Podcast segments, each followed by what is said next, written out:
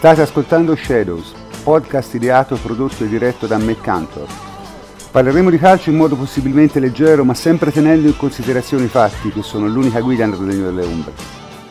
Buonasera, buonasera a tutti. Oggi è il 2 marzo e siamo tutti qui a parlare di calcio e stasera parleremo non solo di calcio giocato, parleremo anche un attimo di questo ricorso della Juve che, che finalmente è arrivato e poi ovviamente parleremo un po' delle partite, ci sono state molte partite da, da l'ultimo podcast, eh, alcune sono andate, la maggior parte sono andate bene, qualcuna meno bene, ma insomma globalmente non, non è andata male.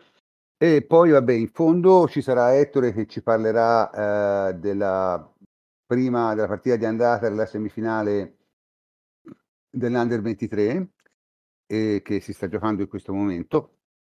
E e poi infine ci sarà un audio del nostro amico Mirko Marletta che non è potuto venire e eh, ci racconterà qualcosa sul calcio femminile. Bene, eh, sono con me al solito Michele Gilberti. Ciao Michele. Ben trovato prof e ben trovati tutti. Tommaso Nevi, ciao Tommaso. Buonasera prof, ben trovati a tutti sulle immagini del pareggio dell'Under 23 con un colpo di testa di healing. Mario Correnti, ciao Mario. Ciao prof, buonasera a tutti. E eh, Ugo Ciotti, ciao Ugo. Ciao prof, buonasera a tutti. E infine Ettore Gatti, ciao Ettore. Ciao prof, buonasera a tutti. Diciamo che però preferirei non commentare la partita dell'Under 23 in diretta, eh? cioè nel senso parliamo di quello che dobbiamo parlare senza fare senza dare aggiornamenti perché altrimenti poi il flusso del, della trasmissione un po' ne risente. Eh, dicevo, la prima cosa di cui parleremo sicuramente, anche se è una cosa che non faccio mai volentieri perché a me piace parlare di calcio, è arrivato questo ricorso no? che, che, tutti aspettavamo e che vabbè, era anche per certi versi abbastanza prevedibile nei contenuti perché voglio dire tra le motivazioni e quello che si sono lasciati scappare di bocca quei quattro coglioni eh, che tre forse che, che, che, che, componevano il collegio giudicante, beh, insomma, diciamo, per ricorrere c'era ampio materiale, no Michele? Sì, sì, diciamo che abbiamo avuto modo di poter constatare anche un po' di falle eh, nei ragionamenti, diciamo logici, perché, o che volevano essere logici da parte di alcuni commentatori, eh, forse interessati dalla sentenza. Ehm, sì, è arrivato finalmente questo, questo ricorso, è arrivato sul filo di lana, come spesso succede, molti si chiedevano ma come mai la Juve ci mette tanto, eh, perché è così che funziona in realtà, soprattutto se si deve difendere una grossa società in un procedimento così complicato, eh, complesso e difficile, dove le garanzie processuali sono davvero limitate, questo poi lo, ne parleremo dopo magari, è ovvio che gli avvocati si siano presi tutto il tempo disponibile, cioè tutti e 30 i giorni a disposizione per presentare eh, il ricorso, che tra l'altro pare essere di una novantina di pagine. Il ricorso non credo lo potremo mai leggere, anche perché giustamente gli avvocati sono gelosi del loro lavoro e non hanno alcun interesse che venga divulgato eh, in maniera così indiscriminata. Ehm, certo, qualcuno lo ha letto e qualcuno anche lo ha, lo ha, potuto commentare. Quello che si sono potute leggere sono invece semplicemente eh, la parte finale del ricorso, cioè le richieste della Juventus. Non so se sintetizzate o letterali, ma ci danno già un quadro molto ampio eh, di, quello, di quella della strategia difensiva della Juventus.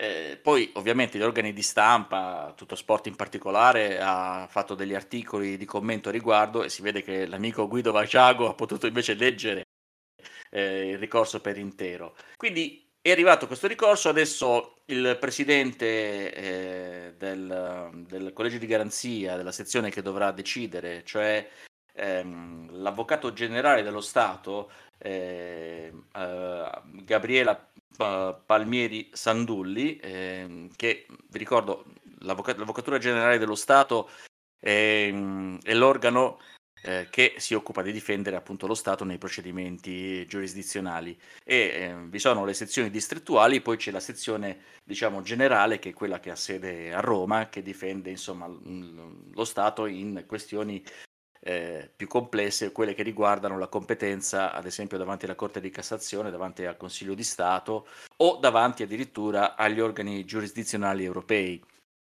Eh, giusto un, una piccola premessa, gli avvocati dello Stato si chiamano avvocati, ma per diventare avvocato dello Stato si supera un concorso che, permettetemi di dirlo, è anche superiore a quello come difficoltà a quello in magistratura.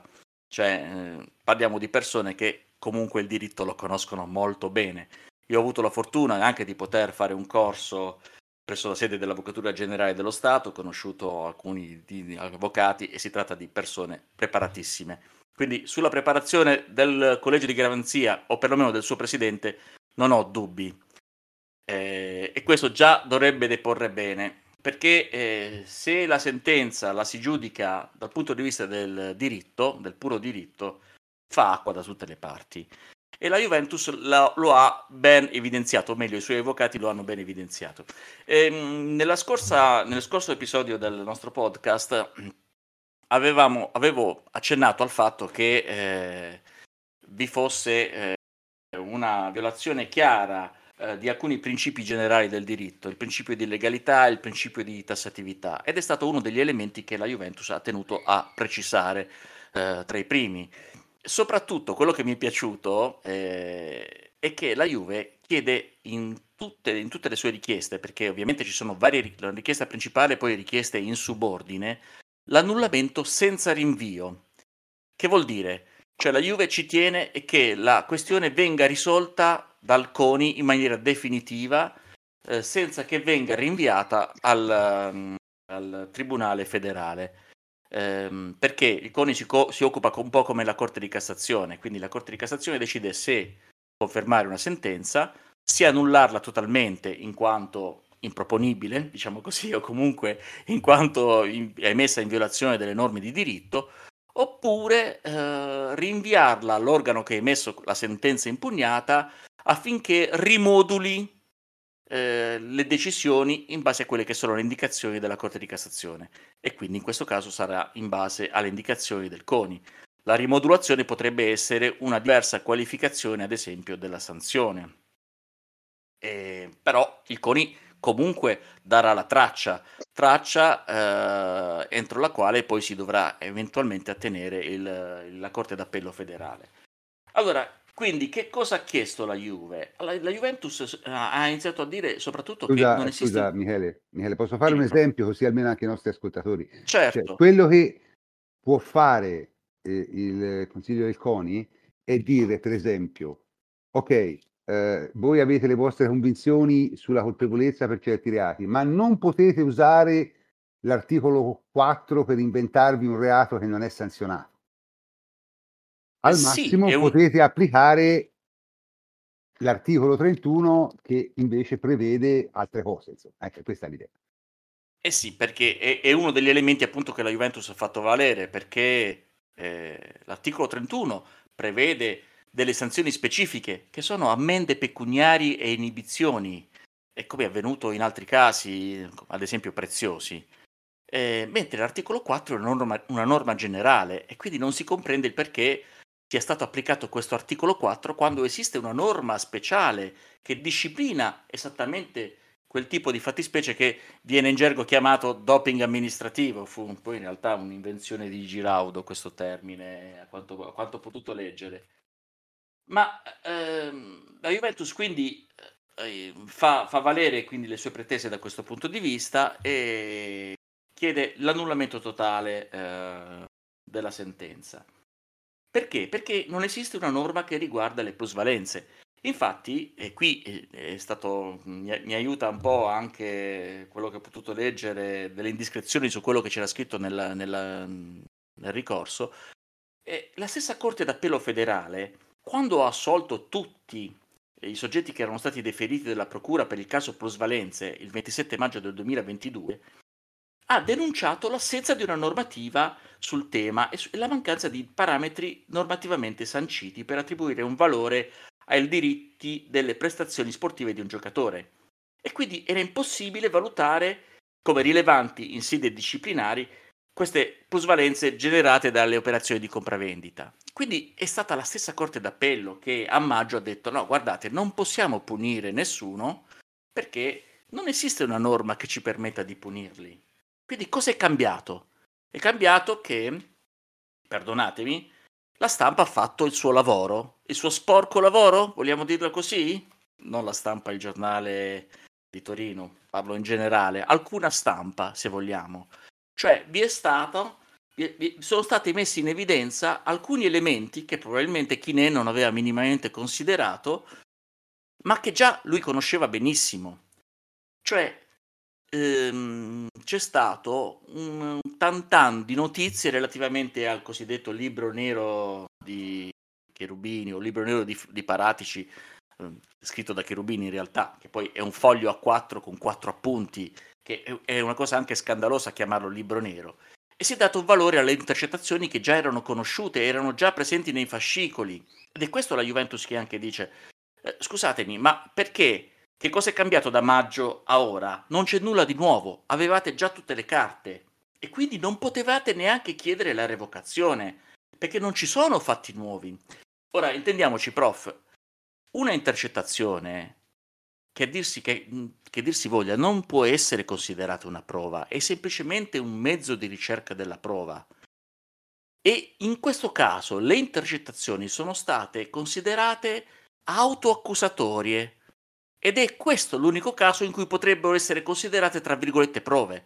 Ma abbiamo ascoltato, o al meglio, qualcuno ha ascoltato, qualcuno poi ha diffuso soltanto degli stralci di intercettazioni decontestualizzate vi ricordo che la prova si forma nel giudizio, nel dibattimento. Queste intercettazioni non sono state ancora valutate da un giudice e credo che non le abbiano in realtà neanche correttamente valutate i componenti del collegio, eh, pardon, del Tribunale federale, perché alla fine dubito che si siano letti tutte le intercettazioni che sono state prodotte eh, pubblico, dal pubblico ministero eh, per avvalorare le sue accuse. E quindi vi ricordo che ancora non esiste un rinvio a giudizio, c'è una richiesta di rinvio a giudizio su cui poi eh, ci si dovrà pronunciare in sede penale.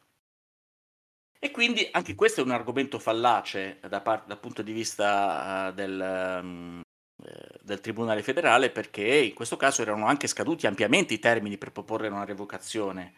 Eh, poi vengono contestati alcuni elementi su alcune valutazioni ad esempio Brunori mh, mm, viene considerato non si sa come e in maniera immotivata eh, il valore di Brunori, quel giocatore eh, che non ha mai giocato Juventus, nella Juventus ma eh, che era in forza al Palermo, 400.000 euro. Secondo la Procura quello è il valore corretto. Ora vi dovrebbe spiegare anche la Procura come ha valutato questo valore, questo che dice la Juventus, perché è, è, giusto il valore che attribuisce la Procura e non è giusto quello che invece ha, viene attribuito da noi. E eh, tra le altre cose, quindi poi, non, um, non essendoci f- fatti nuovi, eh, non potrebbe essere quindi eh, chiesta la revocazione, la re- revocazione della, se- della, se- della, sentenza, perché alla fine questo chiedere che venga revocata la sentenza del maggio del 2022. E quindi già questo ovviamente vi fa capire come già le falle sono tante. E, ehm, poi Altra cosa che viene fatta notare eh, è che i, nel triennio dal 2018 al 2021 i ricavi della Juventus ammontavano a 1 miliardo 675 mi, eh, milioni di euro. Le plusvalenze che sono state contestate come fittizie nel deferimento sono pari solo a 60 milioni di euro e quindi rappresenterebbero il 3,6% del totale dei ricavi, che sono alla fine un'inezia, se vogliamo.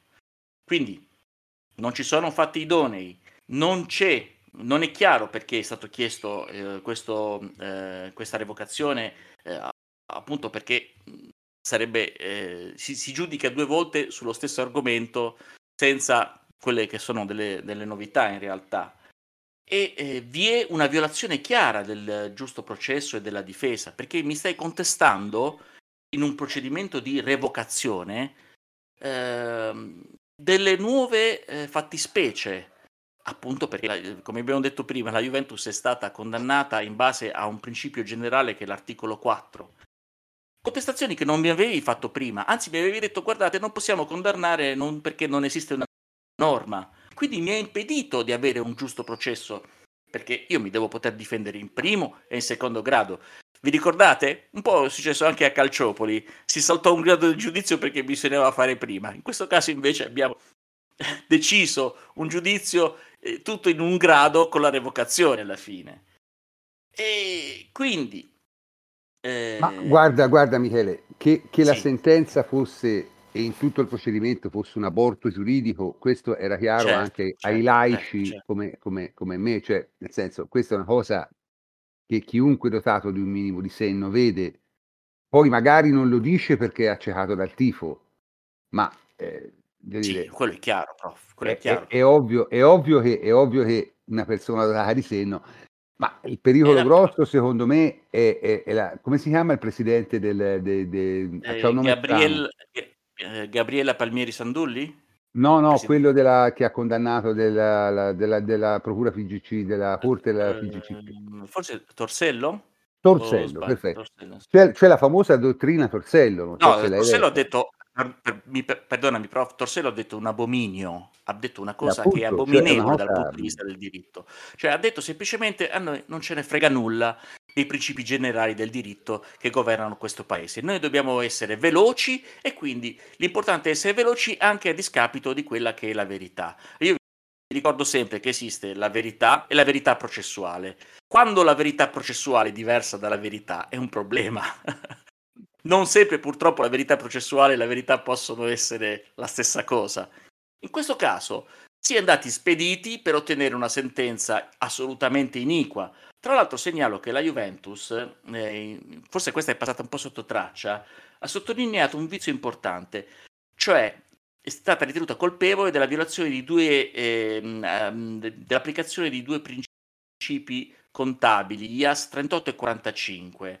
E la Juve dice che quei principi contabili all'epoca dei fatti eh, non erano applicati nel settore e nemmeno ex post effettivamente accertati in sentenza come applicabili al caso di specie.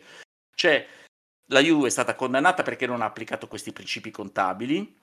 E io non sono un contabile, quindi da questo punto di vista non so dirvi effettivamente se le cose stanno così. Però dice che questi principi non erano applicati all'epoca dei fatti nel settore, nel, quindi nel settore calcistico immagino, e nemmeno ex post nella sentenza viene spiegato perché debbano essere applicati questi principi contabili. Quindi come potete vedere c'è una violazione proprio della, eh, motiva- una violazione, un difetto di motivazione grave, che è uno dei motivi classici di annullamento di una sentenza da parte della Corte di Cassazione, quindi eh, in questo caso del CONI. Poi vi dico che alla fine eh, la Juventus non fa altro che eh, fa riferimento ai principi generali che anche della CEDU, cioè della Corte di Giustizia, eh, della Corte Europea dei diritti dell'uomo, cioè eh, nullum crimen, nullum crimen, nullum pena sine legge, cioè non esiste nessun eh, crimine, nessuno può essere condannato ehm, se non esiste una norma specifica che preveda quella pena.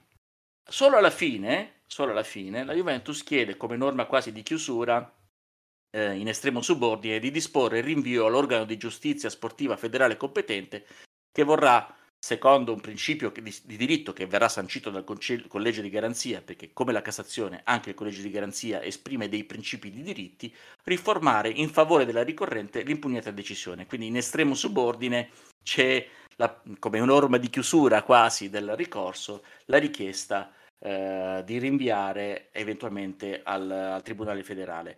Io vi segnalo, tra le altre cose, tra gli articoli che ho trovato, un bellissimo articolo su un sito, ecco, non di sport in questo caso, ma un sito molto frequentato dagli avvocati che è eh, altalex.com. Eh, c'è un articolo mm, che si chiama La sentenza Juventus sul caso plusvalenze eh, pubblicato il primo marzo, quindi ehm, ieri, dall'avvocato Guido Camera, è abbastanza lungo e complesso per chi non mastica diritto, eh, però è anche molto chiaro e spiega soprattutto una cosa che vi vorrei leggere eh, alla fine. Va ricordato che all'interno del giusto processo, cui si uniforma l'ordinamento sportivo, ehm, visto che il codice di giustizia sportiva del CONI all'articolo 2,2 stabilisce, ascoltatemi bene, il processo sportivo attua i principi della parità delle parti, del contraddittorio e gli altri principi del giusto processo. Beh, perdonatemi, qui non c'è stata alcuna parità delle parti, non c'è stato alcun contraddittorio possibile e non c'è stato alcun principio del giusto processo applicato alla fattispecie eh, di cui abbiamo appena discusso. Quindi, se allora... dovessi esprimere un parere dal punto di vista strettamente giuridico non credo che questa sentenza possa sopravvivere alle maglie di un collegio che conosca bene il diritto. Poi non lo so.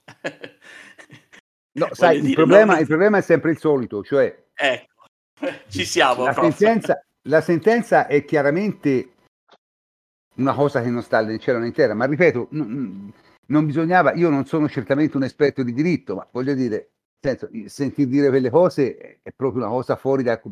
La dottrina Torsello è qualcosa di, di, di, di agghiacciante, nel senso di dire che l'articolo 4 è un contenitore in cui noi ci mettiamo quel che ci pare.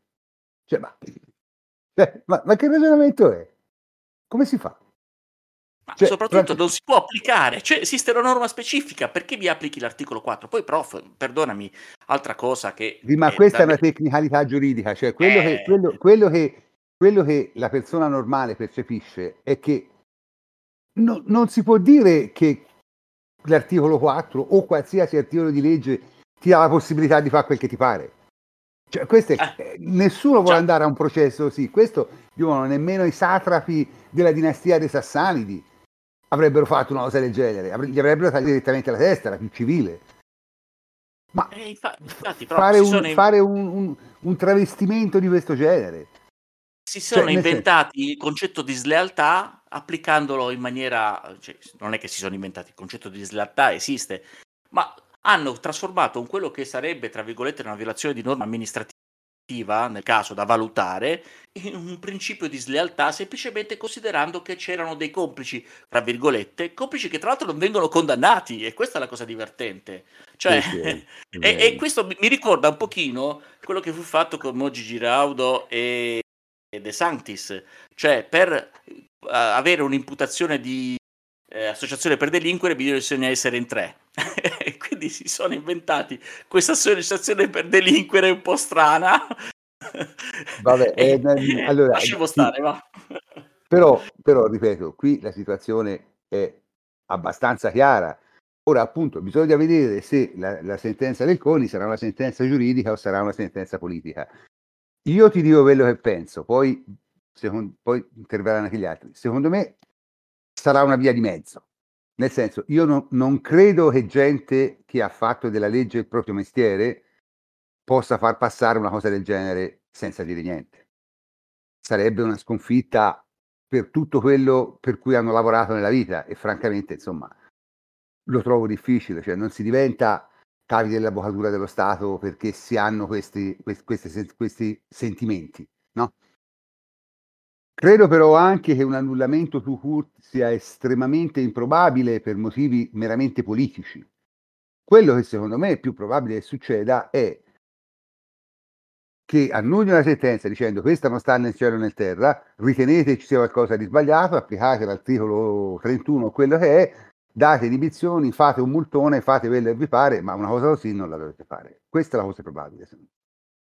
Perché eh, sì, è una, è una, lettura che posso condividere. È perché in un certo senso salverebbe capre e cavoli. Certo. E alla Juve andrebbe benissimo, perché non alla, solo alla... eviterebbe diciamo, la vera cosa, ma soprattutto depotenzierebbe istantaneamente il processo successivo. Perché, certo, perché anche perché nel processo successivo, successivo anche ammesso, anche ammesso che la Juve abbia fatto qualcosa, eh, anche lì massimo si va sull'articolo 31, eh?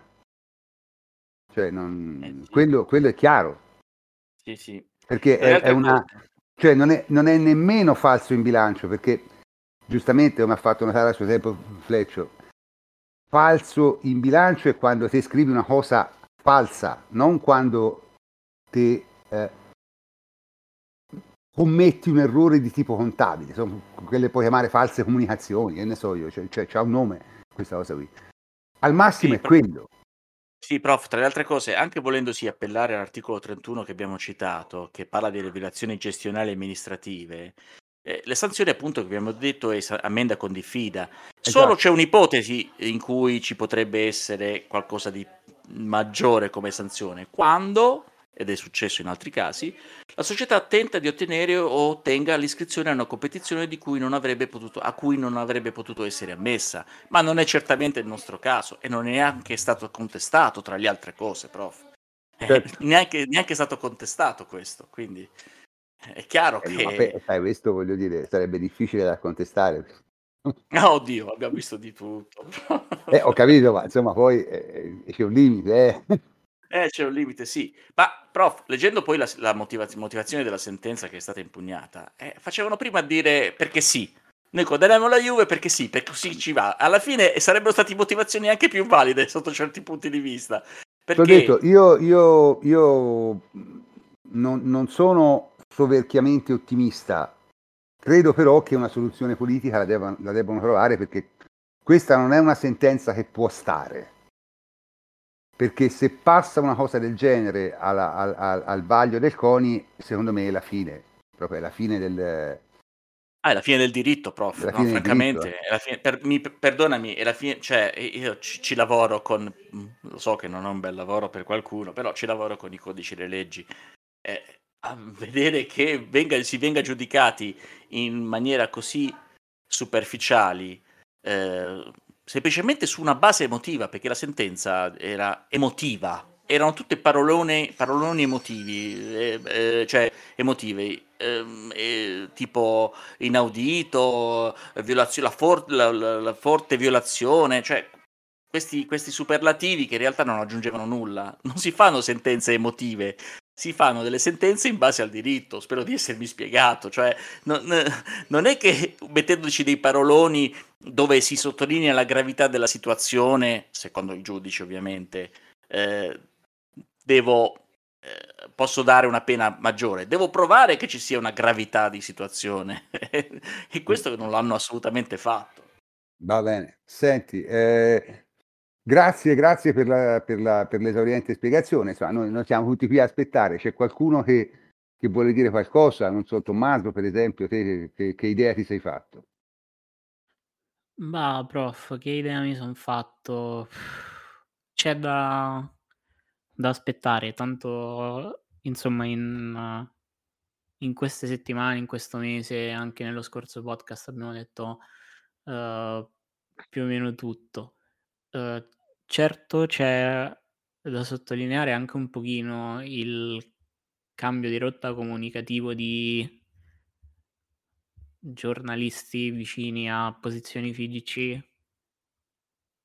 Ad esempio, non so, Criscitiello che era quello che aveva anticipato la sentenza nella, nella sostanza, prendendo anche i punti di penalizzazione, eccetera, eccetera. Uh, non so, io sono più o meno in linea, in linea con voi. Mi sorprenderebbe una, un, una, un annullamento secco, ecco, che insomma se, se, se non fosse uh, diciamo una materia così politica e così particolare come uh, il calcio e se non ci fossero interessi da tutelare tipo la credibilità di, di, della Corte d'Appello e, e di chi ne è, che comunque nel caso di rimodulazione della pena sarebbero eh, ridimensionati, ma in caso di annullamento totale sarebbero praticamente polverizzati. Eh, insomma, in condizioni normali è, è una cosa che non, non, non troverei peregrina, però qui c'è, c'è davvero da stare, insomma, uh, molto Guarda, attenti. Non mi, non, di... Tommaso, non mi preoccuperei della reputazione del procuratore federale. Voglio dire, abbiamo altri sì, procuratori sai, federali ma... che hanno fatto figure barbine ben peggiori e sono stati sì, promossi anche sai, a ruoli eh... di un certo rilievo. Quindi, boh, non lo so. Cioè, È, è io una lo capisco un quello. pochino italiana, ecco. Sì, sì, molto italiano, come diceva qualcuno che Sì. conosciamo bene in una vecchia serie TV, però non è quello che mi preoccupa in realtà.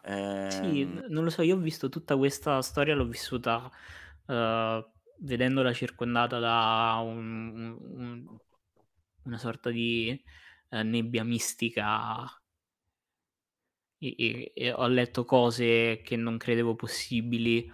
Eh, parlavate di paroloni in, in motivazione o cose del genere, com'era la storia di un comportamento illecito o quantomeno poco etico, una cosa simile.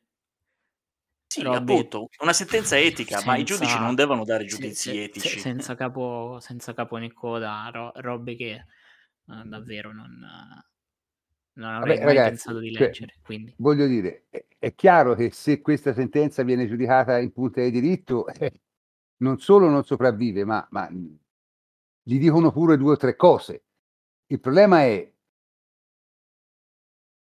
com'è il momento politico? È in condizioni di permettere una cosa del genere? Tre mesi fa avrei detto di no. Ora forse comincio a dire ma forse ni, nel senso perché chiaramente il clima è cambiato parecchio, no? Questo, questo è stato notato da, da- da più persone, insomma. Ormai ci sono rimasti solo un paio di giornalisti, eh, di cui uno, insomma, lo conosciamo bene, anche vivono con la lingua infilata in culo alla procura di Torino e quindi hanno questo problema, diciamo, di, di- di scioltezza, no? Di- di- della lingua Sì, che oppure penisola iberica. Sì, vabbè, no, ma, que- no, ma, que- Ma lì siamo no, ma lì- o- que- io sto oltre. parlando di giornalisti, quello è un povero disgraziato, cioè nel senso non, non, non so nemmeno come definirlo, cioè un caso umano, vabbè, insomma, fa- faccia lui, ma non mi interessa, io mi interessa, parlo di gente che fa il mestiere e, e che chiaramente, insomma, poi eh, il rischio è di macchiare la lingua permanentemente di marrone, eh? Rischio di quel mestiere lì. Comunque. Detto questo, direi che possiamo passare a calcio giocato perché francamente Perdonami, prof, quali sono le tempistiche? Hanno Eh, credo dunque, 60 prof, giorni. Sì, l'avo- il- l'av- in realtà l'av- il- stavo dicendo l'avvocato Pal- Palmieri Sandoli, ma in realtà è in questo caso il presidente del collegio, ha 60 giorni di tempo per fissare eh, l'udienza. Deve prima nominare un relatore, non so se l'abbia già fatto, e poi ha 60 giorni per, per l'udienza. In realtà non è detto che se li prenda tutti, se è chiaro tutto può fissare tutto anche eh, entro un mese. In genere, appunto, i tempi sono sempre dilatati. I termini processuali vengono sfruttati sempre quasi fino all'ultimo. Però mh, magari questa volta succede diversamente, anche perché forse è il caso di avere prima possibile una sentenza che chiuda la, la vicenda. Anche perché ce ne sono altre poi da discutere, voglio dire, sappiamo benissimo che c'è chi ne è già lì in agguato che sta, deve Sì, però valutare. sai, sì, però sai chi ne è se gli rimandano dietro questa, comunque Ah, sì. sia, non può fare granché. Sì, ma credo, prof, che se, se va bene la Juventus cercherà assolutamente di raggiungere un accordo con la procura e chiudere tutto prima. Questa è una cosa che di buon senso, eh, l'hanno detto tutti, evitiamo una sanzione pesante per l'altro procedimento e la Sì, chiudiamo ma la, la sanzione, sì, però te patteggi se ci guadagni. Certo, ovvio, prof. eh, l- Eh, se il no- patteggiamento tecnicamente nell'ambito penale si chiama applicazione eh, della pena su richiesta delle parti. Cioè, il- noi lo chiamiamo patteggiamento, ma il termine, diciamo, scientifico-giuridico è quello, applicazione della pena su richiesta delle parti. Cioè, le parti chiedono che venga applicata la pena in, que- in una determinata misura. Quindi comunque ci deve essere un accordo tra le parti deve convenire soprattutto a quello che eh, l'imputato, perdonatemi il termine eh, penale, e poi ov- ovviamente il pubblico ministero, in questo caso il procuratore federale, potrebbe essere d'accordo. Eh, nel penale addirittura il- ci potrebbe essere ehm, il giudice che- decide, che, decide appunto non, che non sia corretta l'applicazione della pena, ma questa non è la nostra fattispecie, non credo che in questo caso il Tribunale federale eh, possa rifiutare un patteggiamento. No, perlomeno non lo so, ecco, qui confesso la mia ignoranza perché Non lo so, codice- non, non- il non ho codice idea. di giustizia sportiva è tutto un mondo a sé, quindi Sì, io, io non l'unica voglio cosa, lanciarmi. diciamo, no- non so come chiamarla, l'unica cosa di specialità che concerne il patteggiamento nello- no, nella- nell'ordinamento di giustizia sportiva è che non possa essere fatto ovviamente oltre il primo grado di giudizio tipo. E quindi non, non so in caso ci sarebbero tempi più o meno brevi eh, Certo. per, per- per capire. Sai, il discorso, il discorso del patteggiamento, sì, patteggiamento patteggi, ma no- non patteggi una penalità, eh. Quello sarebbe folle. eh. Que- quello volevo chiedere io. Eh, il patteggiamento sarebbe uno sconto eh, su, su una riduzione dei punti di penalizzazione, perché ricordo all'inizio che c'erano solo due opzioni, cioè o l'annullamento totale No, o no, no, no, no, no, no, no, non si parla No, di ma qua, questo. qua si parla di stipendi, eh. Qua si parla del prossimo. filone.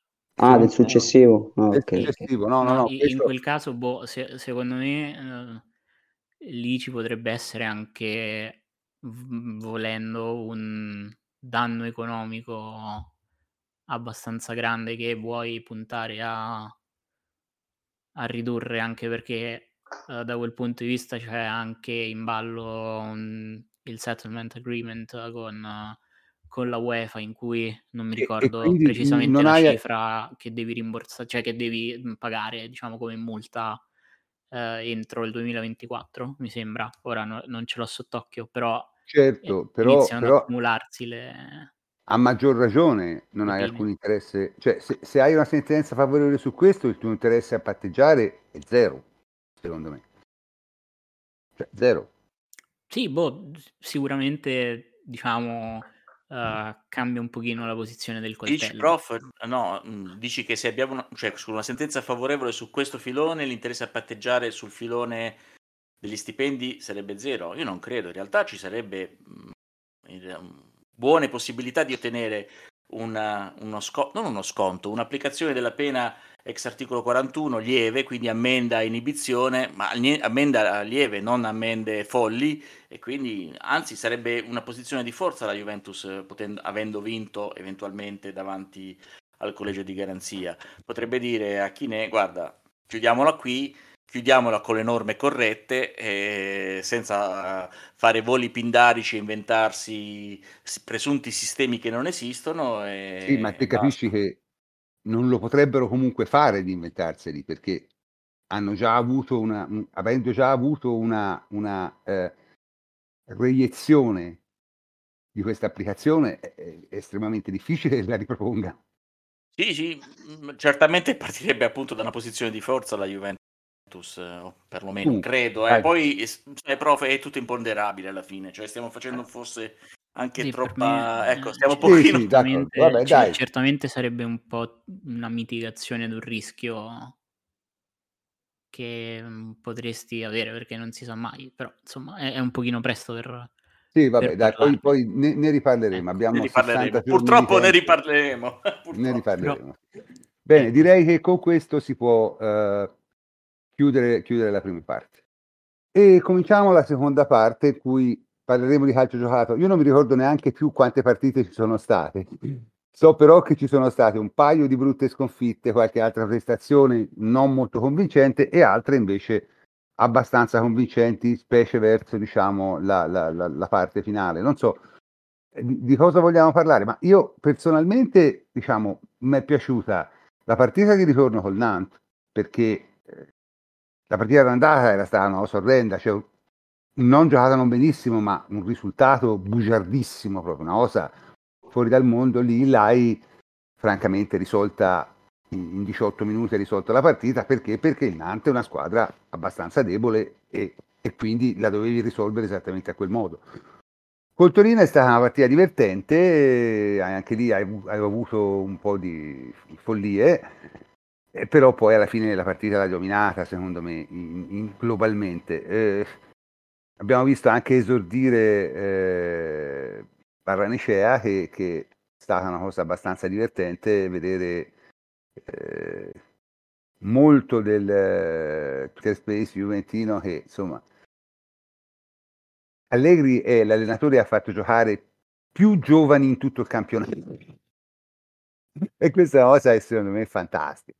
Cioè, noi abbiamo, abbiamo parecchi giocatori, alcuni proprio titolari, eh, e, e tipo Fagioli per esempio, che credo si stia conquistando la quasi titolarità e probabilmente lo stesso Miretti se non fosse infortunato giocherebbe quasi tutte le partite. Abbiamo visto ritornare Pogba che francamente non mi pare in gran forma, però insomma è anche normale che sia così, non, non ha giocato una partita quest'anno, quindi insomma diciamo tutto sommato dal punto di vista sportivo le cose no, non vanno così male. Ugo, te dici, che ne pensi? No, prof, io penso che la Juventus in questo, in questo campionato, in questa stagione, stia comunque affrontando, oltre che le difficoltà insomma, legate poi a- al campo, anche per il discorso che abbiamo fatto prima, alle cose extra calcistiche. Quindi capisco perfettamente eh, il mister quando poi fa riferimento no, a- alla concentrazione, al dover trovare nuovi stimoli e al ribadire anche con forza quelli che sono i punti comunque conseguiti sul campo che eh, ci, ci proietterebbero al, al secondo posto. Quindi è tutto un mix di situazioni. Come hai detto tu, sono passate tante partite, abbiamo alternato buone prestazioni ad altre, ad altre meno. Eh, ci siamo dovuti riprendere dalla batosta insomma, contro il Napoli e poi a, a quei passi falsi con Monza e Atalanta. Eh, Di lì in poi abbiamo messo una serie di risultati utili consecutivi, abbiamo anche eh, riblindato la difesa, abbiamo eh, preso pochissimi gol, due nell'ultima contro il Derby, c'è stato qualche esordio, il ritorno di Pogba, insomma io credo che dobbiamo guardare con fiducia al futuro, dobbiamo soprattutto eh, mettere sempre tutto in prospettiva, ripeto, rispetto a quello che sta succedendo anche fuori dal campo. È ovvio che di tutte queste gare forse le più importanti sono state le due con il Nantes, la gara d'andata ci ha fatto un po' preoccupare, nella gara di ritorno si è vista tutta la differenza del mondo tra le due squadre e soprattutto eh, nel contesto Juve tutta la differenza che può fare un giocatore di qualità come Di Maria, al di là dei gol, proprio un giocatore che fa la differenza, eh, parlo in termini di qualità, di qualità to court, quindi eh, credo che poi l'obiettivo principale della stagione sia quello di, di, di, arrivare fino in fondo in coppa, nelle coppe, perché abbiamo tra poco anche eh, l'andata contro l'Inter, eh, per cui niente, il campionato lo stiamo vivendo forse tutti un po' come delle tappe di avvicinamento eh, tra una gara di coppa e l'altra e per cercare di capire magari qualche nostro giovane che tipo di evoluzione potrà avere eh, nel futuro. Quindi è un po' un, un campionato particolare che stiamo utilizzando eh, po' così, eh, non propriamente per eh, risultati finali legati alla classifica, quanto per, eh, per, per, per, capire un po' di più quello che potrà essere magari già, già l'anno prossimo, compatibilmente, come abbiamo detto, con quello che uscirà fuori dalle varie sentenze. Ecco tutto qua.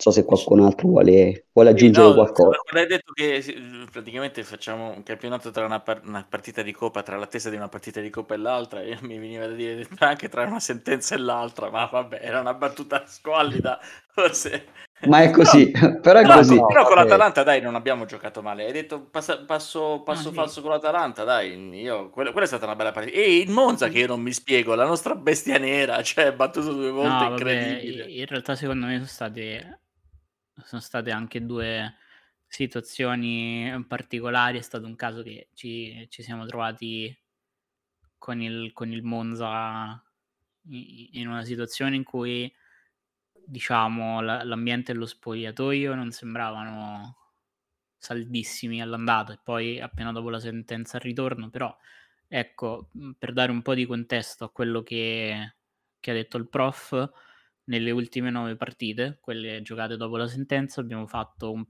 d- due pareggi e una sconfitta, eh, pareggio con l'Atalanta 3-3 appena dopo, subito dopo co- con il Monza e poi in realtà eh, sono state, sono state partite almeno nei risultati eh, positive. E in realtà si è vista una squadra che eh, quantomeno mentalmente non ha, no- no- non ha eh, del tutto mollato come no, si temeva eh, e come temeva Antonio nello scorso podcast e quindi mi riallaccio a quello eh, è comunque una squadra che eh, al di là di diciamo sbandamenti mostrati anche, anche prima della, della penalizzazione eh, ha messo eh, orgoglio, amor proprio e, e comunque un interesse di, di, di squadra uh, tra, le, tra le proprie priorità e, e il campo poi uh, è, è, venuto, è venuto da sé. Secondo me uh, la partita un pochino più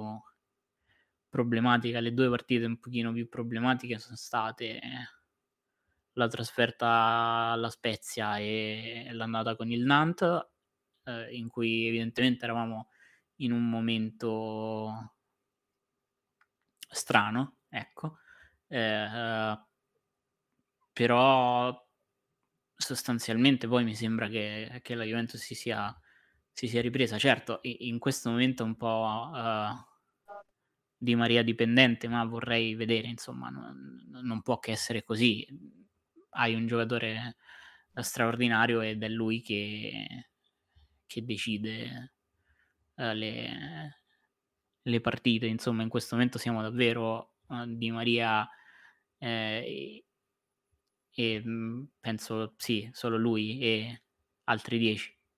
Eh, l'ha sottolineato Ugo, eh, io volevo dirlo che comunque stiamo godendo un mese di, di, di un campione straordinario e questo soprattutto in, in un momento uh, in cui non sembriamo avere tantissimi, tantissimi obiettivi, è, è, una cosa che un pochino ci riconcilia con, con il campo e, e insomma ci fa, ci fa un pochino divertire senza pensare a sentenze o extracampo o quello, o quello che è. E comunque poi eh, mi sembra che Allegri stia cercando di tenere sul pezzo la, uh, la squadra perché eh, non si sa mai, un po' perché forse crede eh, e lo sta facendo di poter arrivare in una posizione, in un piazzamento eh, europeo già così, un po' perché magari non si sa cosa,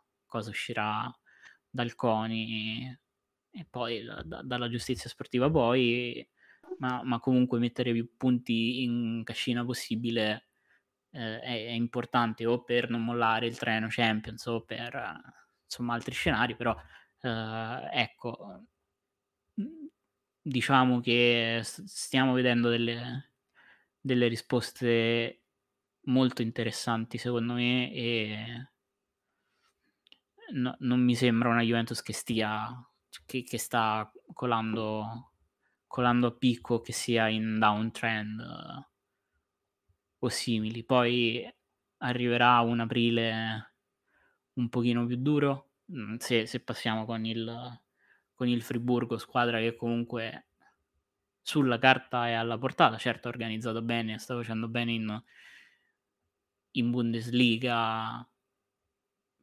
però eh, diciamocelo, ci sarebbero state due o tre scelte peggiori, tipo l'Arsenal, per dirne... Tutte e due le spagnole, sì, dai. e tutte e due le spagnole, quindi insomma si, si può fare, poi arriveremo ad un, ad un aprile con, con, l'Inter, con qualche uh, big match in campionato dove però secondo me in realtà paradossalmente potrebbe essere uh, più facile giocare perché quando non hai tantissimi obiettivi e devi eh, e sei un po' lì, lì nel mezzo uh, dimostrare qualcosa contro il Milan, contro l'Inter, così è, è, è più facile secondo me. E, so, son, no, la, la, classica frase fatta del sono partite che si preparano da sole, però anche in Coppa Italia l'abbiamo visto, l'approccio uh, che abbiamo avuto con il Monza, dove siamo passati per un'invenzione di Chiesa, e poi l'approccio che abbiamo avuto con, uh, con la Lazio, dove abbiamo fatto un'ottima partita dove non abbiamo davvero rischiato nulla, dove abbiamo, siamo stati pericolosi in, in, più, in più occasioni. Quindi non so, uh, vediamo, io son, sono lievemente ottimista, dipenderà molto secondo me uh, anche da, dalle, da, dal cammino in Europa League. Ecco, questo sì, perché uscire già in condizioni normali negli anni passati ci ha trascinato un po' giù, eh, uscire adesso, eh, nelle condizioni di adesso, forse potrebbe eh, rivelarsi più duro di, del solito e potrebbe essere un, insomma, un timore fondato. Allora, io, io, vorrei dire due cose. La prima è che Di Maria ha un po' smentito tutto quello che ovviamente era stato detto, ma eh, quando si dicono cazzate poi alla fine eh, è normale che vengano smentite. No? Molti hanno detto, dice, ma quando tornerà dai mondiali smetterà di giocare. In realtà no, è tornato dai mondiali e ha cominciato a giocare. Eh, perché è un giocatore di grande livello, è un giocatore che, che è nettamente superiore a chiunque nel campionato italiano nel suo ruolo e quindi lo sta facendo vedere e io spero che a breve, insomma, appena la forma rientra, ne vedremo un altro che è così, che dovrebbe essere Pogba, che francamente, insomma, parliamoci chiaro, Torino camminava, però faceva il che voleva.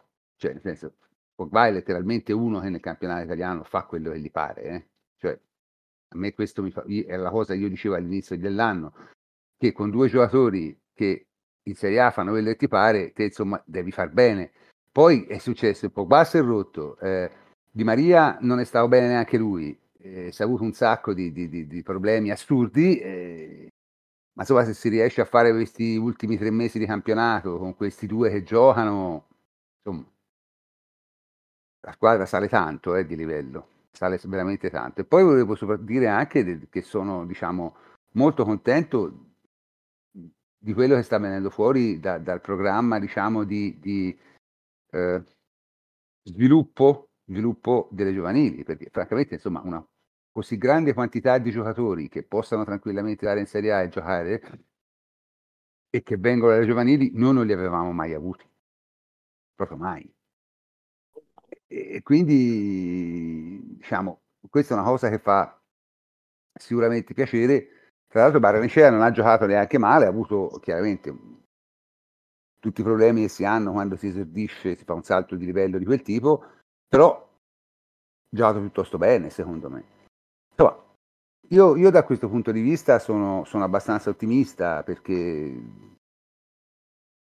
quello che stanno facendo a livello giovanile secondo me sarà una cosa che darà risultati nel lungo periodo, nel lungo intendo dai 3-5 anni.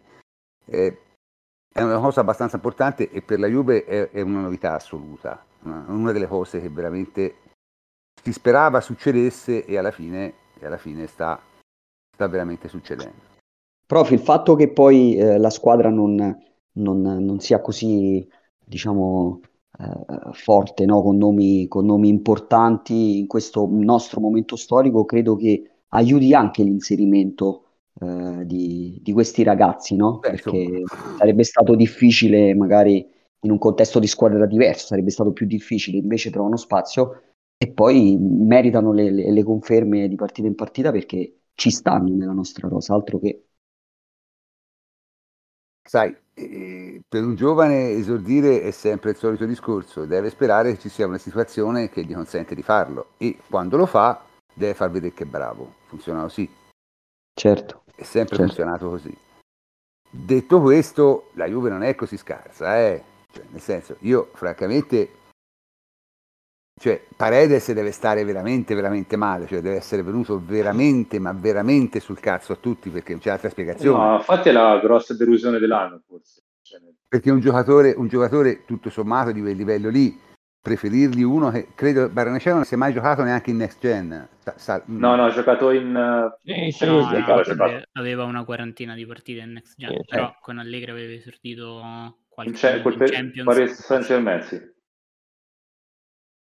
È una cosa che vuol dire che proprio Paredes eh, ha perso completamente il senso, il senso dell'esistenza perché... Altrimenti... Sì, sì, infatti avevamo tutti paura che quello che eh, sarebbe venuto con pochi stimoli era, era, Di Maria, invece si è rivelato essere Paredes. no, io francamente su Di Maria non avevo il minimo dubbio perché Di Maria si no, vede... però... Cioè, Di Maria che è un professionista serio si vede, basta guardare come, come si mette in campo, cioè basta guardare quello per capire che è un professionista serio. Paredes purtroppo no, è questo il punto.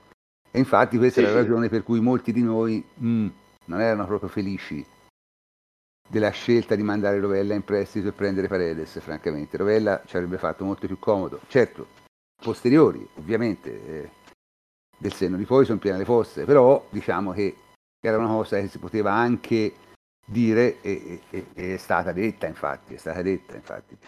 L'altra cosa positiva è che per esempio ci sono anche questi ragazzi che sono prestiti a giro e stanno facendo molto bene, dico, a parte Rovella che sta facendo bene, pure eh, Cambiaso mi sembra stia facendo discretamente adesso. Sì, sì, è migliorato anche nel corso del mm. campionato.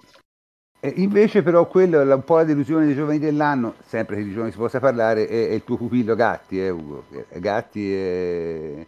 ha avuto problemi. Eh sì, Federico, non so poi che tipo di problemi possa aver avuto, perché poi eh, queste sono son, son dinamiche che conosce bene l'allenatore, nel senso che eh, vai a capire lì se anche il cambio di modulo può aver influito, no? Di fatto eh, Gatti giocava a 4, quindi eh, magari anche quello può aver, può aver, influito un pochino, il voler in un uh, reparto così delicato come, come, la difesa, dove Allegri sappiamo che comunque uh, investe tanto e punta tanto, magari rischiare meno rispetto ad altri reparti più avanzati come a centrocampo dove si è potuto inserire Miretti e poi Fagioli, magari anche perché Gatti poi possiamo dirlo non ha fatto così male quando ha giocato eh, come magari è capitato di fare anche allo stesso Bremer in alcune partite, no? Cioè, non ha giocato tanto peggio rispetto al peggior Bremer di qualche partita quest'anno, quindi non, non possiamo certo dire che Gatti abbia bucato la stagione ok, io credo che magari secondo, ci secondo, me, secondo me sì, secondo me l'ha bucata, nel senso che non ha dato quello che, che, che si pensava potesse dare, secondo me.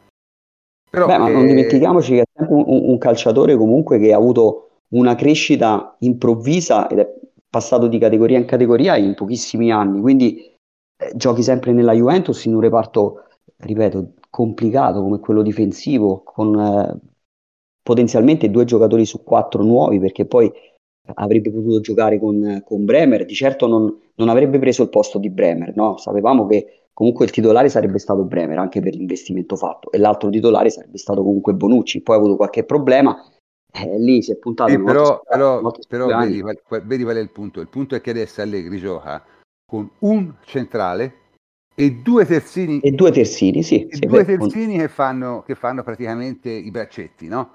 Gioca con, con, con un'ala offensiva e spesso con due. E, insomma, la normalità sarebbe che al posto di uno dei due ci fosse Gatti, eh? cioè al posto di Danilo o Sandro ci fosse Gatti. Capito? Non lo so, prof, sinceramente non, eh. no, no, non, lo so. Io credo che per dare eh, sicurezza a tutto il reparto, comunque mi sembra, nonostante io conosca Gatti e possa anche immaginarlo alla, alla Juventus in questa Juve soprattutto, eh, però anche io probabilmente sarei andato su un, un usato garantito come quello diciamo, composto dalla coppia brasiliana Danilo Alexandro che non sta assolutamente facendo male, salvo Alexandro qualche volta proprio eh, dimenticarsi come si gioca a calcio, però Alexandro me è sempre piaciuto in fase eh, difensiva, anche quando giocavamo a 4, lui aveva delle chiusure molto, molto importanti e io già con, con qualche amico ipotizzavo anche un eventuale Alexandro centrale, anche in una difesa a 3. Infatti eh, ma il problema, che, il, problema che, il problema, della difesa della Juve è che non, non, è una vera difesa a tre, cioè è una difesa che non si capisce. È un ibrido, è, è, è, cioè, nel senso è una cosa strana perché giocare con un solo centrale e due terzini, perché questo fa la Juve, eh? perché Sandro e, Quadra, eh, Sandro e, e, e, Danilo sono Danilo. terzini. Sandro e Danilo sono terzini, cioè senza se, senza ma, poi per carità, per darti a fare tutto, ma il fatto che per esempio non giochi con Gatti a destra e ci metti Danilo cioè aveva più senso giocare con Danilo a sinistra, Gatti a destra e, e, e, e Bremer nel mezzo, il che vuol dire che Gatti tante garanzie in questo momento non le dà. probabilmente non, non, non, le darà, probabilmente non le dà, però io credo che queste che sono nostre supposizioni ovviamente perché poi non sappiamo realmente quale sia il tipo, cioè la bocciatura di Gatti da cosa derivi, no? se da una ricerca di maggior sicurezza o se veramente eh, invece dalla constatazione di alcuni limiti mostrati eh, in allenamento e anche nelle partite giocate da parte di, di, di, Gatti, questo lo scopriremo secondo me eh, in, in, sede di mercato, cioè se la Juventus punterà ancora su Gatti eh, sarà magari un indizio eh, chiaro, se invece la Juventus dovesse cedere, cedere Gatti allora probabilmente ci sarà stata una valutazione che sì, ha portato sì, no, alla, alla bocciatura. No? Dall'esterno è difficile, io personalmente un altro anno, un altro anno glielo darei anche perché... Beh, proprio... Anche perché prof in realtà se dobbiamo vedere quello più indietro nelle gerarchie in questo momento è Rugani. Sì, e... Però è vero che Rugani ha giocato benino, cioè non ha, ha giocato meglio sì, di Ha giocato Gatti. 300 minuti in meno, tipo.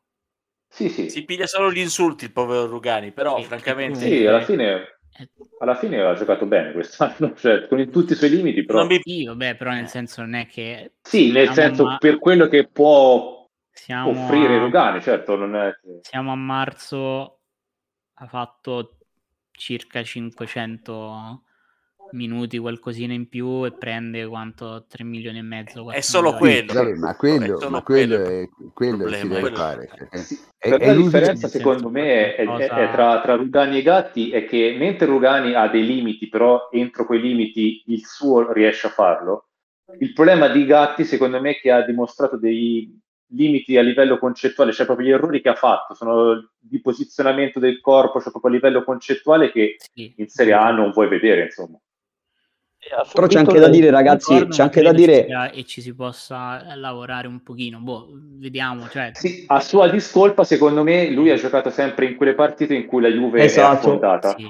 Esatto, volevo dire proprio questo, cioè eh, noi ci ricordiamo Gatti per la, la, la partita di Monza, dove sicuramente eh, l'errore sul gol maggiore è il suo perché si perde l'attaccante, tra l'altro se, se l'era perso anche eh, in Serie B l'anno, l'anno prima, eh, quindi evidentemente lo soffre un po' e lì però fu una Juve che, che non scese proprio in campo, no? se vi ricordate bene mm. mettemmo tutti anche in dubbio un po' eh, il, il, ruolo di, di Allegri in quella, in quella partita perché eh, furono tutti calciatori a, a bucarla quella gara, l'espulsione di Di Maria, eccetera. E poi lo ricordiamo per la sconfitta eh, contro il Benfica, dove però attribuire tutte le colpe a Gatti in queste due gare, ad esempio, al netto degli errori che sono d'accordo no, con voi. Ma non si tratta di attribuire avere... tutte le colpe, cioè nessuno no, però, tutte le colpe. No, però sembra, sembra che cioè, quelle partite in cui la Juventus ha totalmente, è stata totalmente in balia dell'avversario, soprattutto penso alla gara di, eh, di, di Coppa contro il Benfica,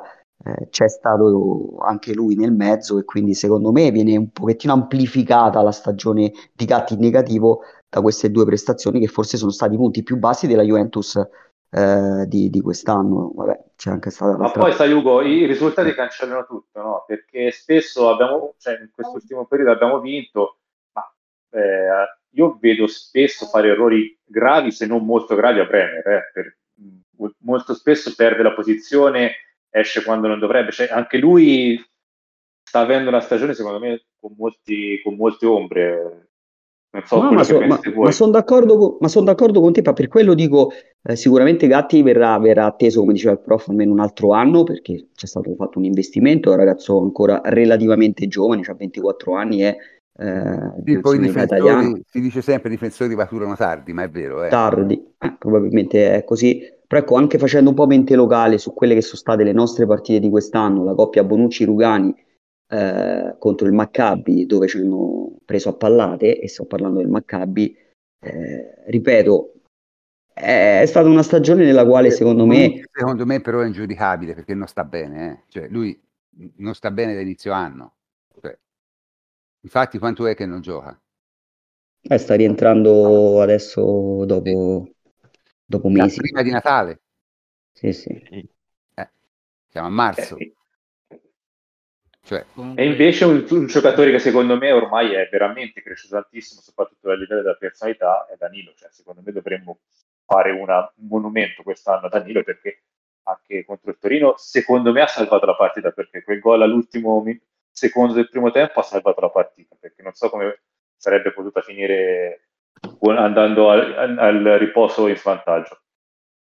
Prima, Danilo, secondo me proprio in campo è uno è dei braccetti destri de, de, del campionato, ma già negli anni scorsi era stato proposto lì, soprattutto da Pirlo, e a me è sempre piaciuto come, come centrale di destra a 3 perché è intelligente, uh, sa, sa, difendere in, in, vari modi, sa difendere quando c'è da difendere bassi, sa aggredire un pochino, pochino più alto, sa giocare, giocare la palla e trova soluzioni interessanti. Secondo me è proprio difficile eh, rinunciarci a Danilo messo in difesa 3 e messo, e messo a destra. Sì, anche perché a sinistra non hai nessuno, quindi... cioè... no, a, a, sinistra è Alessandro che diciamo ti porta a casa il compito senza cioè, ogni tanto avendo qualche qualche momento di, di, di buio, di, di, appannamento e vabbè.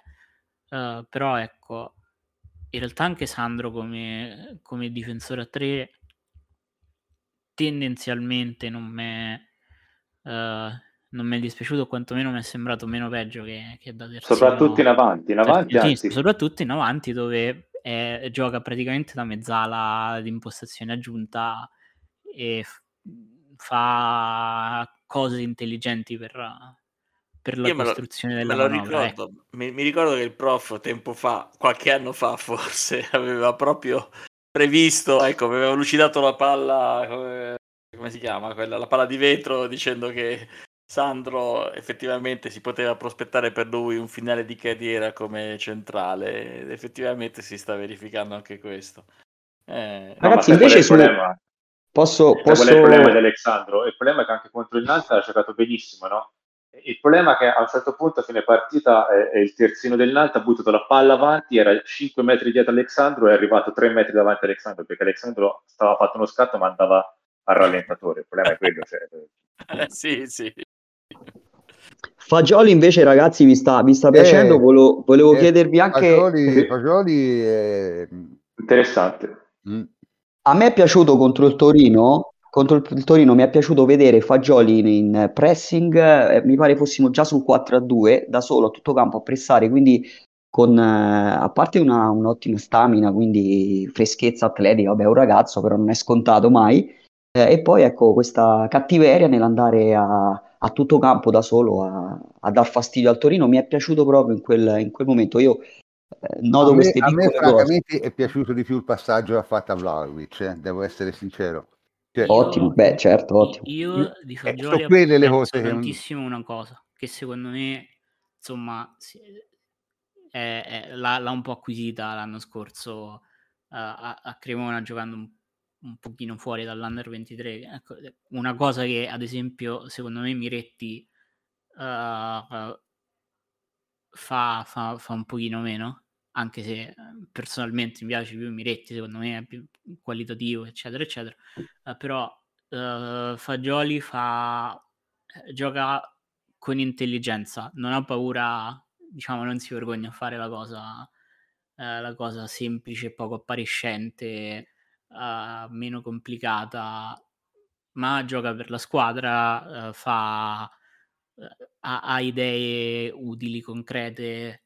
Poi quando c'è da fare una giocata qualitativa, mettere una palla interessante, tipo il passaggio per Vlaovic, lo fa.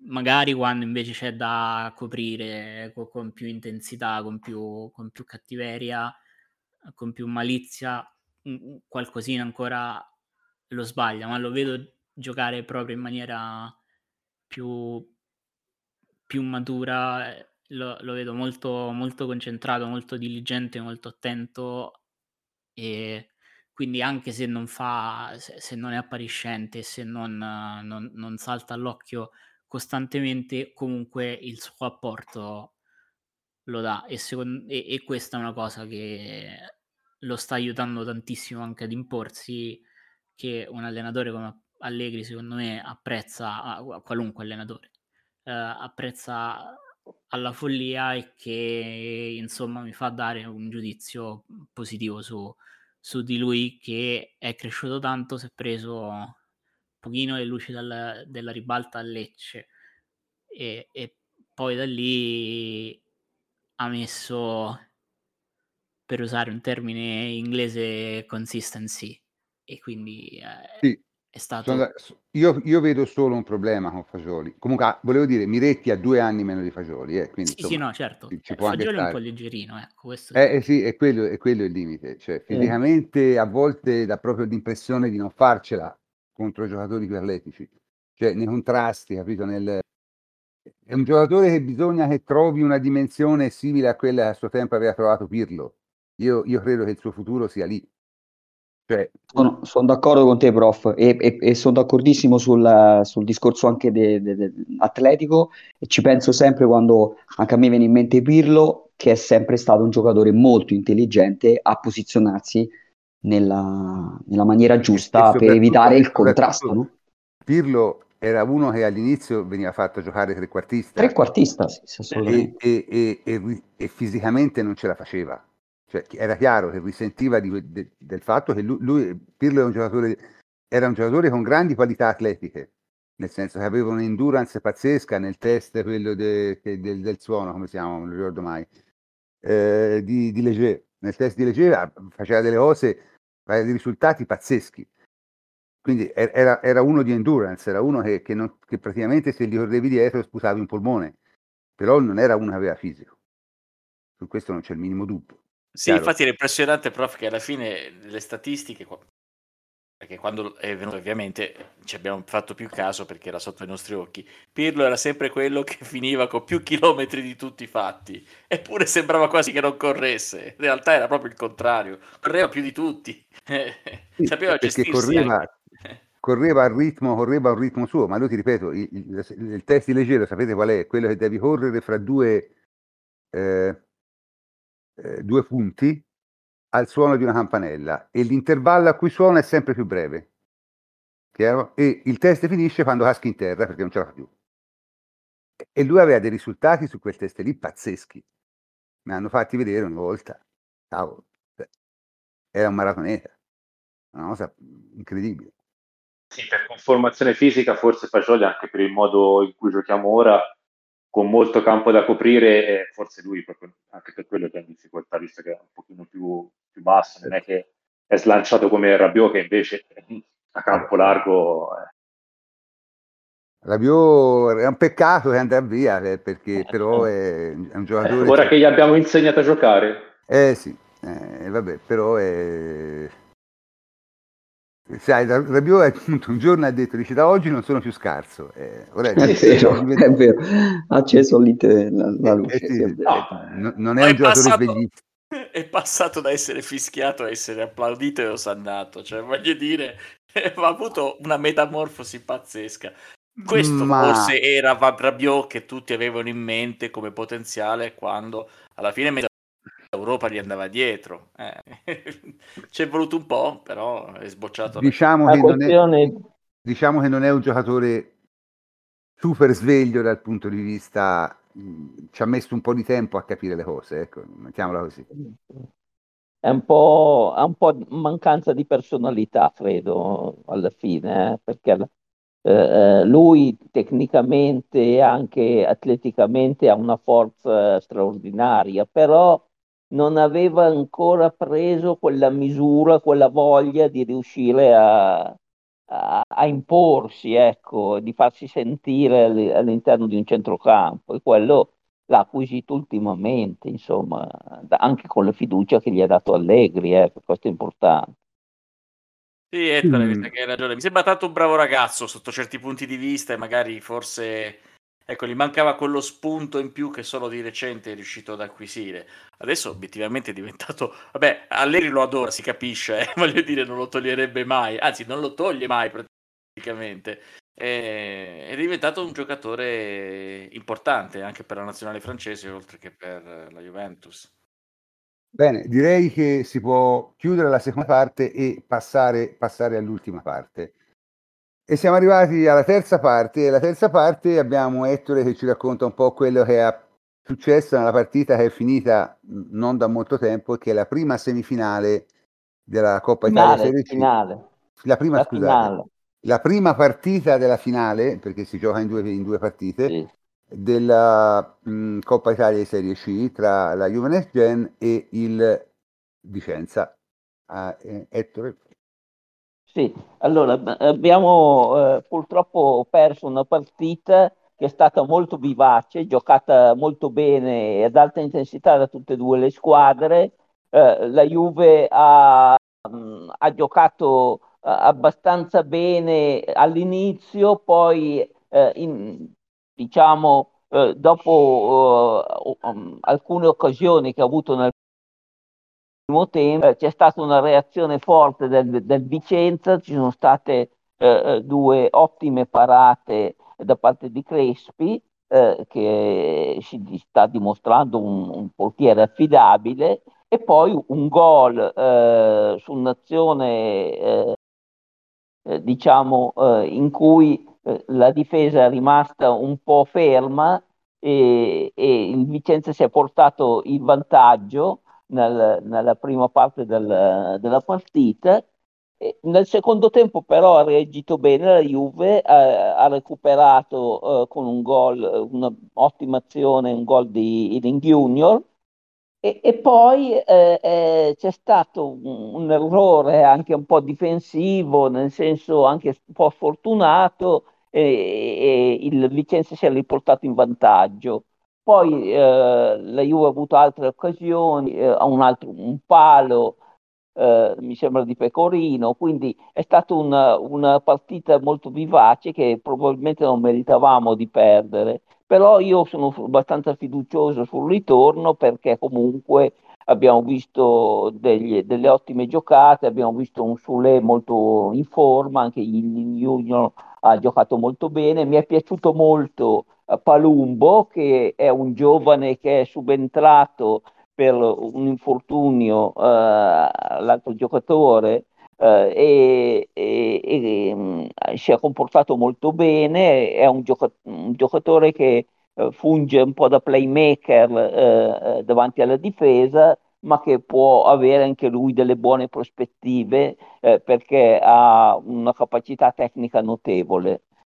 Quindi sono sarà difficile ovviamente giocare con una squadra che, che è forte perché gli autori, lo stesso Ronaldo è molto bravo nel Vicenza, insomma ci sono giocatori molto, molto validi con grande esperienza, però eh, avremo Oisen che era squalificato e che non ha giocato a Vicenza e, e quindi uh, si può ribaltare la situazione, speriamo bene, ecco per questo.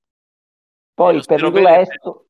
Eh no, dicevo, spero bene per l'infortunio di Iocolano perché mh, mm, non mi è piaciuto sì. come è uscito, ecco. Sì, sì, eh, è, stato, è stato, mi sa che è una situazione che si trascinerà per un po' di tempo perché eh, diceva lo stesso cronista che eh, avevo molto dolore, quindi la situazione non è, ed è caduto praticamente quasi da solo scivolando e ha messo male probabilmente il ginocchio, bisogna vedere se ci sono stagioni. Eh.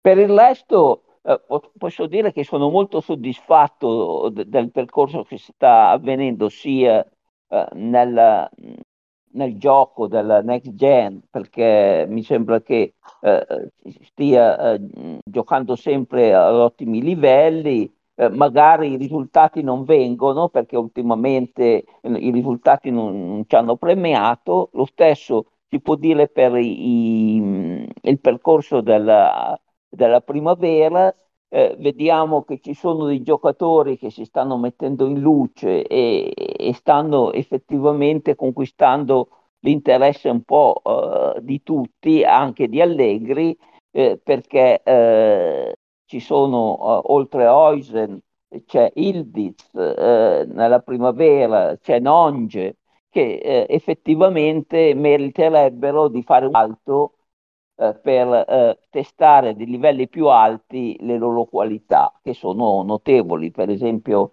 eh, Ildiz ha fatto un gol eh, recentemente contro l'Atalanta di altissimo livello, eh, lo stesso si può dire di Nonge che ha fatto anche lui un bellissimo gol con un tiro dalla distanza e assomiglia sempre di più come caratteristiche al, al primo Pogba e, e, e poi eh, Oisen che ha una sicurezza, una tranquillità, una capacità anche di lettura del gioco eh, che eh, a quell'età ho visto in grandi campioni solo in grandi campioni come Nesta, come Cannavaro, come, di questo livello. Quindi eh, speriamo proprio bene, speriamo che il prossimo anno sia l'occasione di vederli eh, più frequentemente nella prima squadra, nelle rotazioni, come è stato fatto con uh, Barrenicea, con uh, Miretti, insomma, perché eh, ci sono dei talenti che meritano di fare il salto di categoria.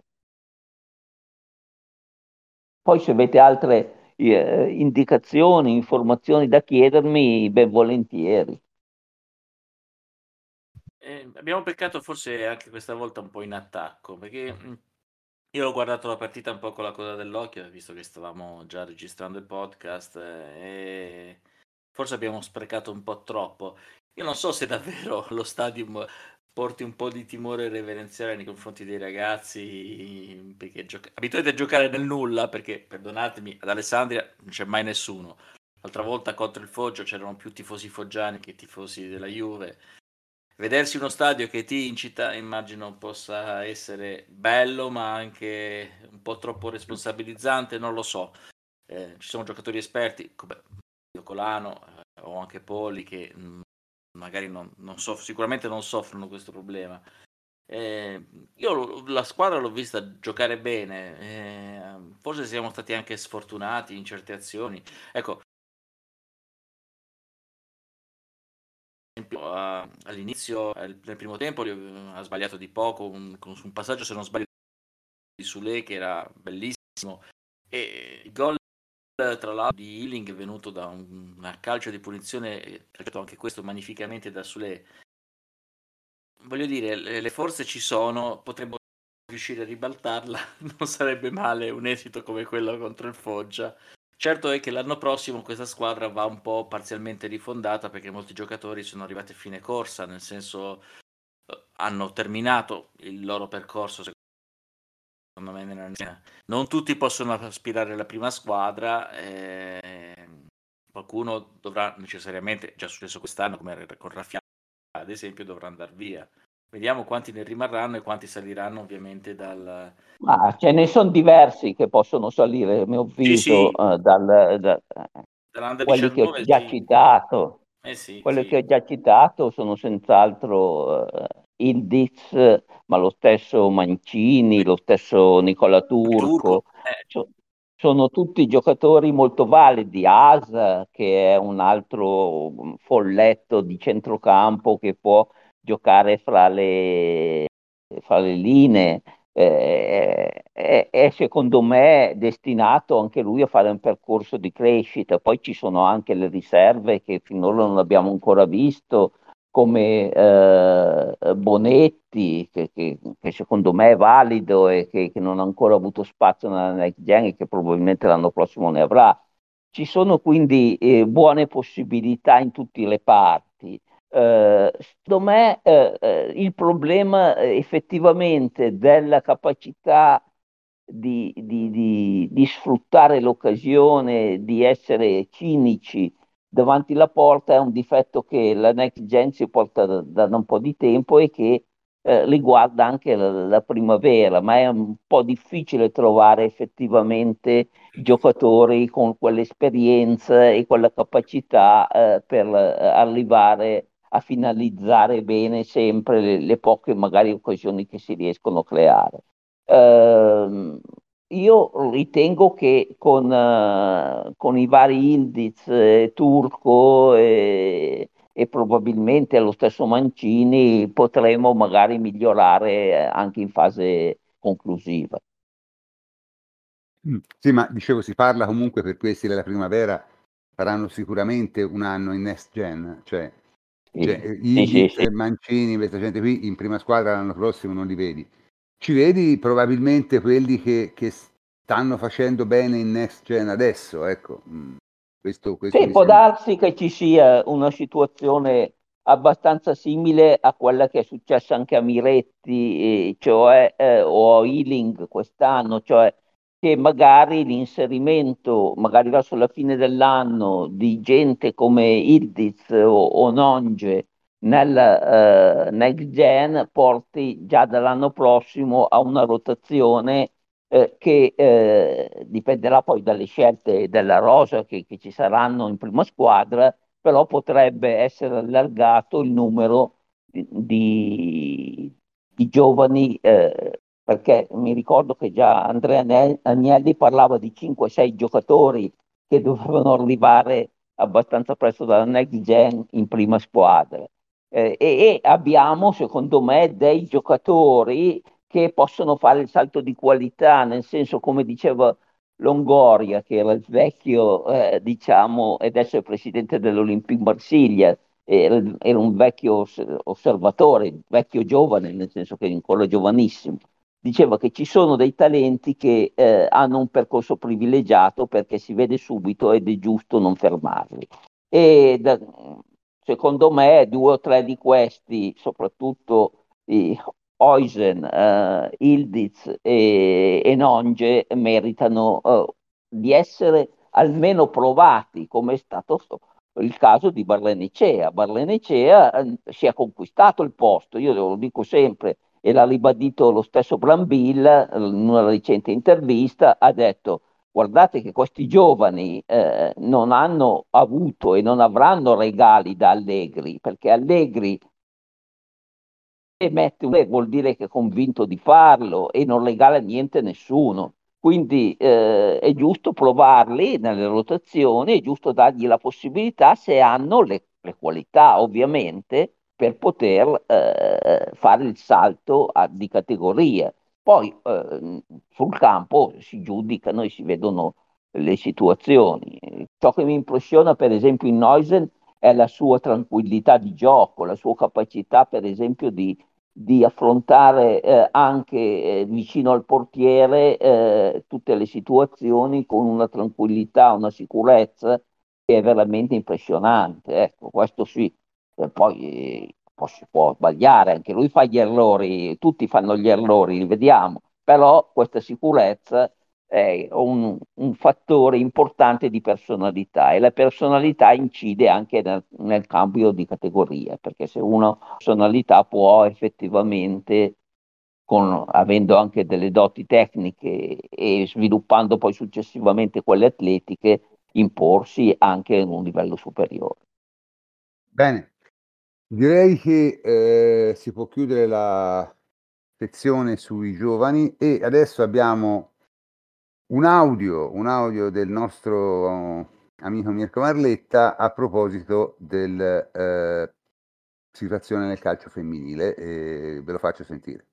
Amici di Shadows, buon calcio a tutti e bentornati con l'appuntamento con il calcio femminile e con le nostre ragazze bianco-nere che hanno chiuso la regular season battendo il Parma per 2-1, reti di Bonanze Girelli nel primo tempo, gol di Cambiaghi per le giallo-blu, un gol che fortunatamente non ci è costato la perdita di altri due punti, dato che Parma, Sassuolo e Como sono le squadre che hanno strappato quegli otto punti che rappresentano il divario bianco, tra le giallorosse e le bianconere, quindi gli otto punti che la Juve deve recuperare dalla capolista. Una Juventus che affronterà la Roma nella pool scudetto, e pare uno scherzo del destino, all'ultima giornata, nella speranza, ma lo diciamo tutti noi appassionati tifosi, che la Roma perda punti alla Juventus, vinca tutte le partite e recuperi punti, proprio per vedere una riapertura del campionato e una crescita di un interesse mediatico che è andato a scemare per quanto riguarda la lotta per il titolo. Comunque, andando sulla pool scudetto, eh, visto che sono stati sorteggiati i calendari. La Juventus affronterà il, Parm, il Milan scusate, alla prima giornata, poi Inter. Eh, riposo la terza perché c'è un turno di riposo a rotazione, sono 10 giornate sì, ma sono 8 partite per squadra.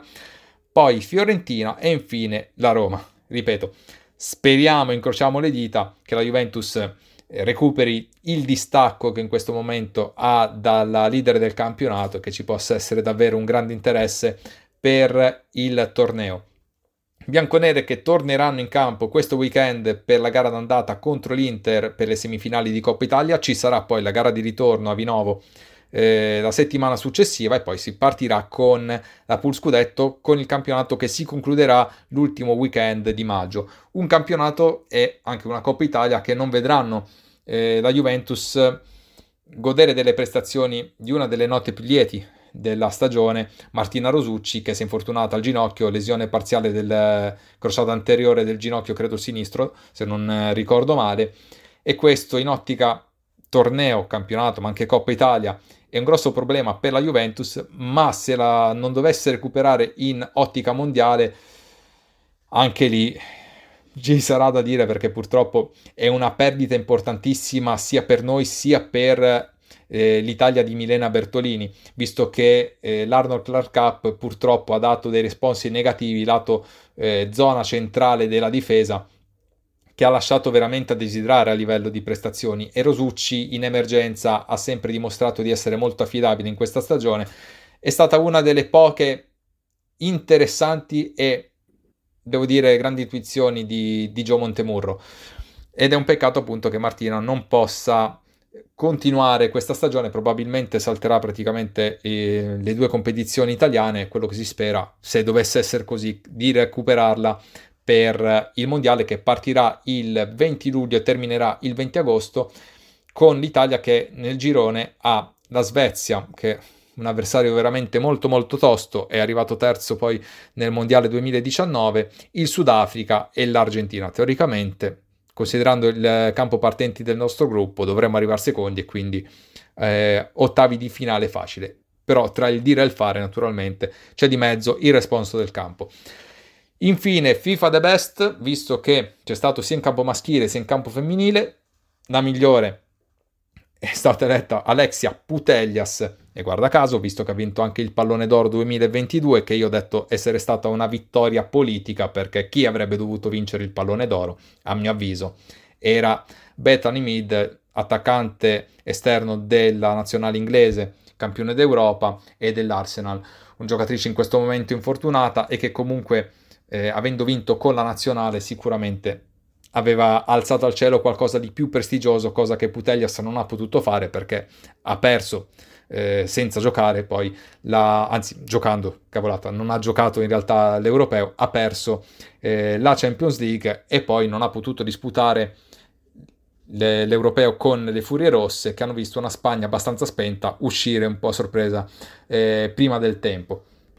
Il commissario tecnico dell'Inghilterra campione d'Europa, Sarina Widman, è stata eletta migliore allenatrice e questa è la decisione più giusta. Miglior portiere Mary Earps, campione, de, campionessa d'Europa anche lei, ma guarda caso il portiere nella top 11 mondiale è invece Christine Endler che è il portiere dell'Olympique Lione campione d'Europa. Formazione che comprende oltre alla numero 1 delle campionesse di Francia ed Europa Wendy Renard, Mapi Leon, Williamson e Lucy Bronze a centrocampo Oberdorf, Walsh e Putellas e in attacco Alex Morgan, Samantha Kerr che è una bomber veramente iper prolifica da un bel po' di tempo e Bethany Mead che ovviamente non poteva mancare.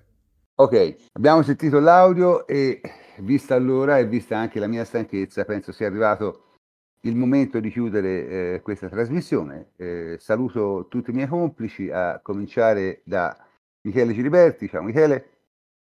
Grazie prof, un saluto a tutti e alla prossima. Tommaso Nevi, ciao Tommaso. Ciao prof, grazie a tutti per la compagnia e un grazie agli ascoltatori che ci hanno dato insomma questa possibilità. Mario Correnti, ciao Mario.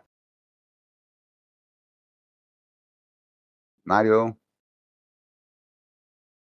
Mario è morto? Vabbè. Sì, no, no, eccomi, eccomi. No, no, avevo messo per sbaglio in... Buonanotte, prof, buonanotte a tutti.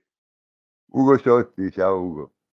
Ciao prof, un saluto a tutti gli amici che, che ci ascolteranno e che invito magari a, a farci tutte le, le, le, osservazioni del caso sulla nostra, sulla nostra chat Telegram. E infine Ettore Gatti, ciao Ettore. Ciao prof, grazie a tutti gli ascoltatori e per anche l'interazione sulla chat. Ok, io sono il professor Cantor e come sempre vi saluto. Buonanotte a tutti.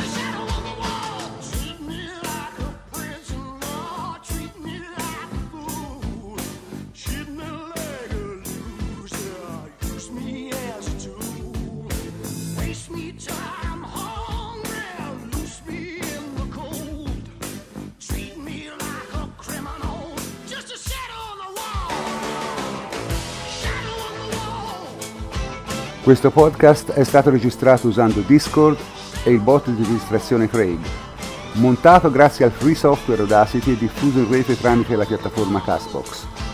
La sigla iniziale e finale è Shadows on the Wall di Mike Oldfield. Un grazie come sempre a tutta la redazione di Shadows.